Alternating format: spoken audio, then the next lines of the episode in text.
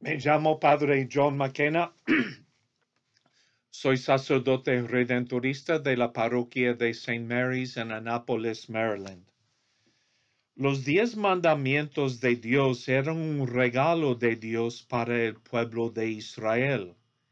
Eran normas y reglas para enseñarlos a vivir no como los esclavos que eran, sino como hombres y mujeres libres y con dignidad. Los mandamientos eran dados para formar a un pueblo y en particular el mandamiento de santificar el día del Señor era para humanizarlo. Guardando el sábado es importante hasta el día de hoy en las comunidades de judíos estrictos.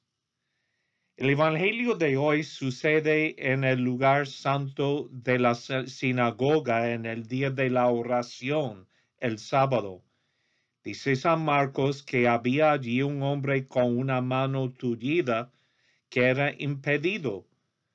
Jesús tenía una compasión hacia los que habían sufrido mucho pero había en esa sinagoga también algunos que no fueron para rezar, más bien fueron para observar a Jesús, a ver si él iba a sanar al hombre, para tener con qué acusarlo de romper el descanso y lo sagrado del día del Señor.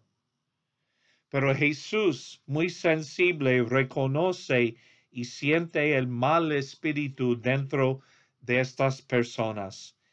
Los que entre sí se consideraban como los más religiosos.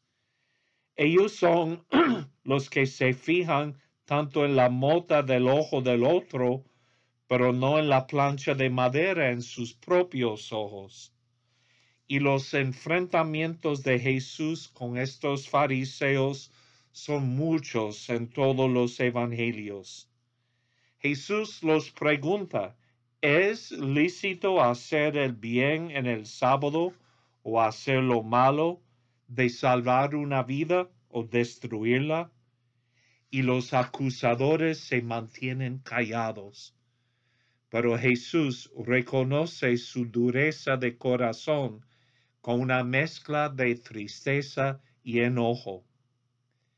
En el fin, la compasión de Cristo sana el hombre, y los fariseos salen con violencia en sus corazones para hacer planes de matarlo.